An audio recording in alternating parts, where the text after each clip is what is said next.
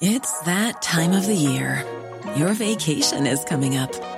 You can already hear the beach waves, feel the warm breeze, relax, and think about work. You really, really want it all to work out while you're away. Monday.com gives you and the team that peace of mind. When all work is on one platform and everyone's in sync, things just flow wherever you are. Tap the banner to go to Monday.com.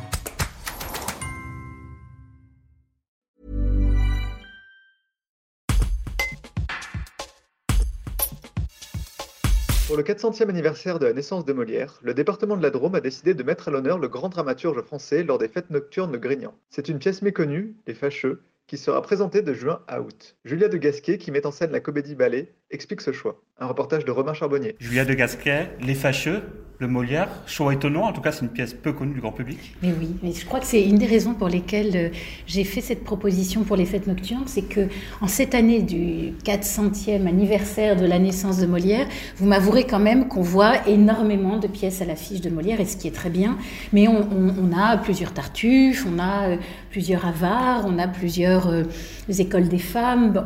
Femme savante. Et justement, je me demandais quelle pouvait être la pièce peut-être moins connue et qui permette du coup à un public comme celui des fêtes nocturnes, qui est un public euh, familial, de venir et de découvrir quelque chose qui soit pas forcément lié à de mauvais souvenirs d'école. Parce que, hélas, et c'est triste, et, mais Molière parfois est lié à des souvenirs euh, de classe de français où on étudiait les précieuses ridicules.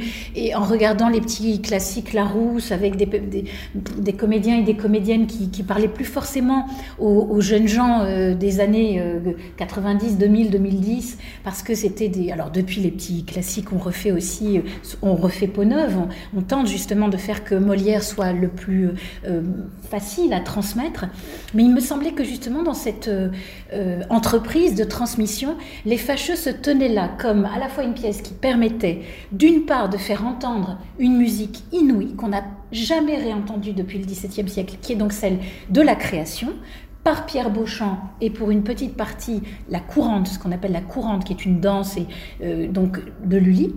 Donc première collaboration de Molière avec des musiciens et ça c'était intéressant d'être au point de départ de, de, ces collaborations qui ont donné après des spectacles comme le Bourgeois gentilhomme par exemple avec Lully euh, tellement important et donc une pièce rare, une pièce je dis matricielle. Qu'est-ce que je veux dire par là? C'est une pièce au cœur de laquelle se trouvent déjà beaucoup d'autres pièces.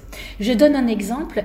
La fin des Fâcheux, à l'acte 3, Eraste est devant la maison de son amoureuse Orphise, hein, celle qu'il essaye de joindre par tous les moyens, mais il y a toujours un fâcheux, autrement dit, pour le dire avec nos mots, un emmerdeur qui vient se mettre, ou des emmerdeuses, parce que c'est aussi au féminin ce mot-là, euh, se mettre au milieu.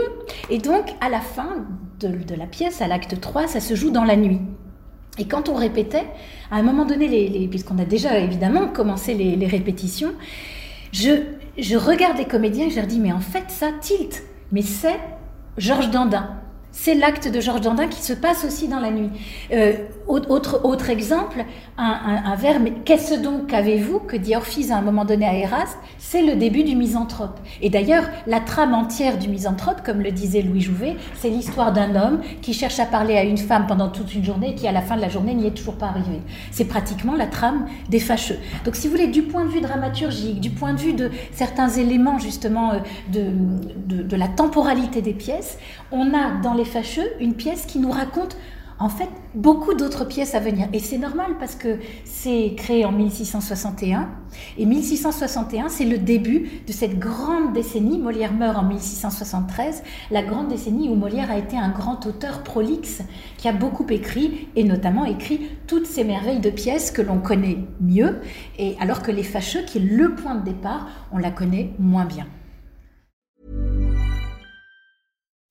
When you make decisions for your company, you look for the no-brainers. If you have a lot of mailing to do, stamps.com is the ultimate no-brainer. Use the stamps.com mobile app to mail everything you need to keep your business running with up to 89% off USPS and UPS. Make the same no-brainer decision as over 1 million other businesses with stamps.com. Use code PROGRAM for a special offer. That's stamps.com, code PROGRAM.